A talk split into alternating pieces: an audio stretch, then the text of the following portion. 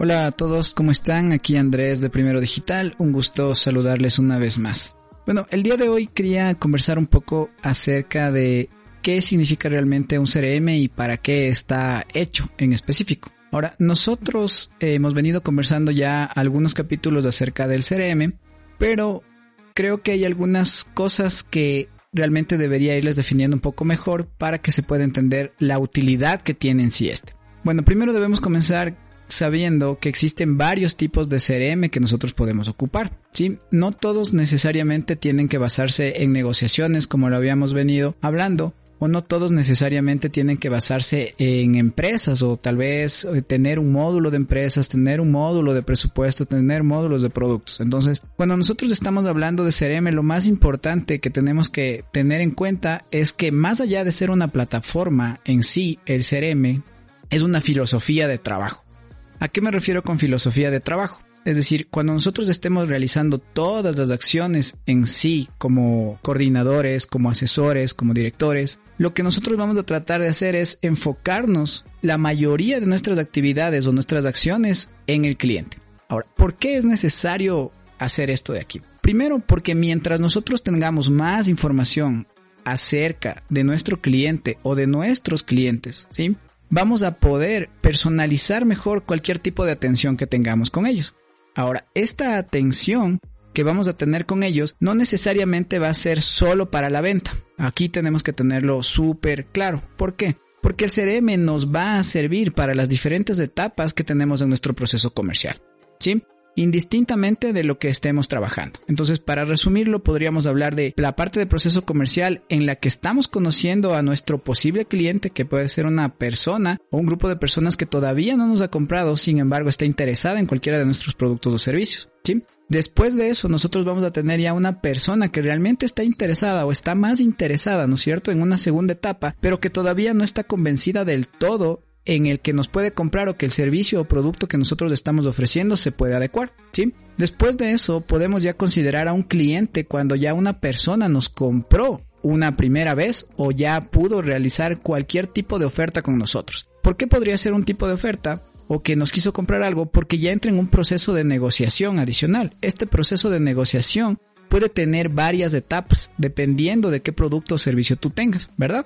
Y por último, saltándonos de estas etapas de negociación, pensando en que ya cerró o que lo logramos vender, tenemos la parte de atención al cliente como tal. Ahora, la atención del cliente está destinada al servicio al cliente post venta. ¿sí? Entonces el CRM nos puede ayudar en estas distintas etapas. Cuando nosotros tenemos sumamente claro en esto, vamos a darnos cuenta que mientras más información podamos alimentar a nuestra plataforma de CRM, del cliente en sí o de las acciones que está realizando el cliente dentro de nuestra web, dentro de nuestros diferentes puntos de acciones o de nuestros puntos de encuentro que tenemos con el cliente como empresa, como lo hablamos en unos capítulos anteriores cuando estábamos hablando del Customer Experience, es que vamos a darnos cuenta que realmente es útil el poder tener una plataforma en la que pueda recolectar la mayoría de estos datos para poder centralizar en una sola base y después poder sacar diferente información sobre todos los clientes que tenemos.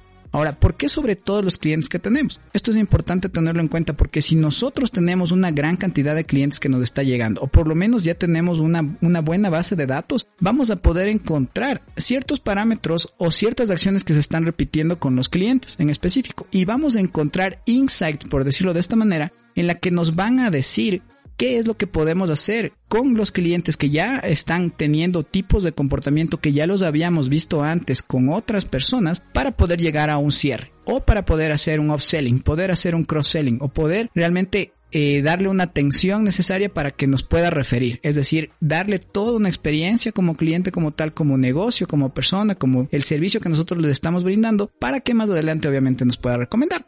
Entonces, si nosotros nos fijamos, tenemos varias etapas en las que la persona que realmente está interesada en nuestros productos o servicios nos puede comprar. ¿Sí? Y aparte de eso nos puede contactar. Cuando nosotros hablamos, como les decía en uno de los episodios anteriores, encontramos que existen diferentes puntos en los que las personas que están interesadas en nuestros productos o servicios se pueden encontrar con nosotros. Cuando se encuentran con nosotros como empresa, nosotros entre más datos tengamos sobre ellos o sobre las acciones que están llevando a cabo, vamos a poder facilitar el proceso comercial y aparte de eso podemos reducir. ¿Por qué? Porque vamos a encontrar diferentes acciones, como le decía, que prácticamente se repiten y vamos a poder nosotros hacer que esas acciones se repitan de una manera más rápida y poder llegar a un cierre rápido. Ahora, aparte de esto de aquí, el CRM, aparte de estar centrado en el cliente, siempre nos va a dar control. Sí, el control a nuestros asesores, el control a nuestros coordinadores, dependiendo si es que la persona obviamente que está escuchando esto puede ser un ejecutivo de ventas, puede ser un coordinador, puede ser el dueño del negocio y a los tres obviamente les va a servir. Al ejecutivo le va a servir para poder estar haciendo su seguimiento con el cliente que tiene, el coordinador va a poder controlar las acciones de los ejecutivos a los que está a cargo y obviamente el dueño de negocio va a poder ver el resultado de cada uno de sus asesores, ¿no es cierto? Entonces, los tipos de CRM se van a dividir dependiendo de estas acciones que tú quieras medir. Tenemos CRMs en los que están dedicados solamente al manejo de contactos. Un claro ejemplo es lo que tenemos eh, todos los días o que manejamos en nuestras cuentas de correo electrónico. Tenemos una parte de contactos y esa parte de contactos del correo electrónico nos deja ir aumentando diferente información que tenemos sobre el contacto. ¿Por qué? Porque después de esto nos va a dar cierta información para nosotros seguir familiarizándonos y obviamente personalizando esta relación que tenemos con el contacto guardado en nuestra cuenta de correo electrónico. Desde aquí podemos comenzar a ver que ya tenemos cierto tipo de características que cumple como un CRM basado en contactos, ¿sí? Es decir, en el que mejorar esa relación que yo tengo con el contacto como tal. Y podemos expandirnos un poquito más. Tenemos diferentes aplicaciones que son complementarias o extensiones complementarias para los correos electrónicos que nos ayudan a fortalecer este contacto con las personas que están en nuestro correo, ¿sí? Ahora, ¿qué también podemos ver? Tenemos diferentes tipos de CRM ahora que están utilizándose en las diferentes plataformas de comunicación. Tenemos CRMs ya construidos para poder utilizarlos con WhatsApp. ¿Por qué? Porque una gran cantidad de personas utiliza WhatsApp todo el tiempo y lo que quieren llegar a hacer es obviamente que aquí se centralice la mayoría de cosas o que también tengamos aplicaciones en las que podamos integrar WhatsApp para poder comunicarnos con nuestros contactos y poder tener esa comunicación directa entre esta plataforma. Entonces es importante que sepamos esto. De ahí tenemos CRMs un poco más pequeños en los que podemos encontrar que están dedicados a cliente final o a empresas más pequeñas. ¿A qué me refiero con esto? Es decir, una empresa que le vende a un cliente final en sí, que tal vez es solo una persona o es una empresa familiar en la que te vas a tener contacto con una sola persona que se encarga de tomar la decisión. También hablamos en episodios anteriores sobre las diferentes formas en las que toman decisiones y qué tipos de tomadores de decisiones tenemos cuando estamos hablando en el proceso comercial. Entonces es importante que sepamos esto. ¿Por qué? Porque yo puedo tener un CRM que es pequeño, un claro ejemplo puede ser Begin, que también ya lo habíamos hablado en uno de nuestros posts en redes sociales, que también pueden revisarlo, que esta plataforma es completamente hecha para empresas pequeñas, para emprendedores. ¿Sí? ¿Por qué? Porque tiene automatizaciones lo suficientemente buenas para que tú como emprendedor puedas generar flujos de trabajos para poder automatizar, como lo habíamos hablado. Y lo que va a hacer es poder relacionarte con cliente final y con contactos y darte los reportes necesarios que tú tienes. Sin embargo, por decir, este CRM no tiene un módulo de propuestas o de presupuestos, pero tiene integraciones con diferentes plataformas que te van a ayudar a hacerlo.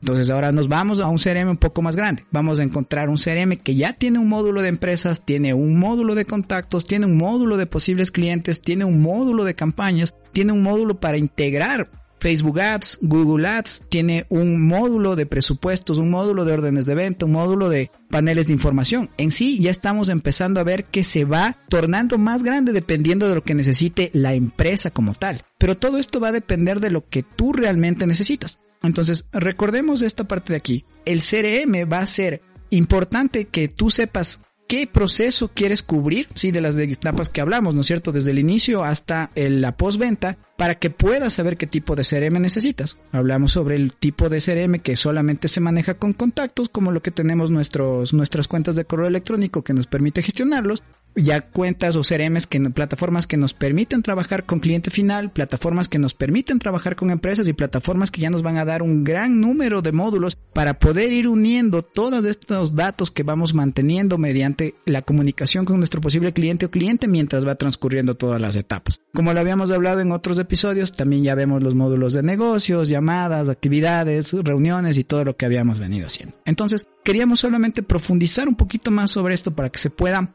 entender un poco más de lo que teníamos que tratar o lo que estamos tratando en este momento en los episodios de Primero Digital. Y obviamente quería que también se vayan familiarizando un poco más porque van a ser varios episodios en los que vamos a ir hablando sobre el CRM porque hemos visto que hay muchas empresas que todavía siguen utilizando plataformas que no les está dando todos los recursos y los beneficios que les puede dar un CRM como tal, que no necesariamente puede ser completamente caro, pero que sí les va a dar varios beneficios. Existen CRMs gratuitos, hasta CRMs que pueden costar 70, 90, 100 dólares al mes por usuario, pero eso lo vamos a ir viendo un poquito más adelante. Eso es lo que les quería comentar el día de hoy. Recuerden que estamos en las diferentes redes sociales como Facebook, Instagram, LinkedIn como Primero Digital S y nuestra página web es primero.digital. Eso es todo lo que les quería comentar el día de hoy. Muchísimas gracias por escucharnos.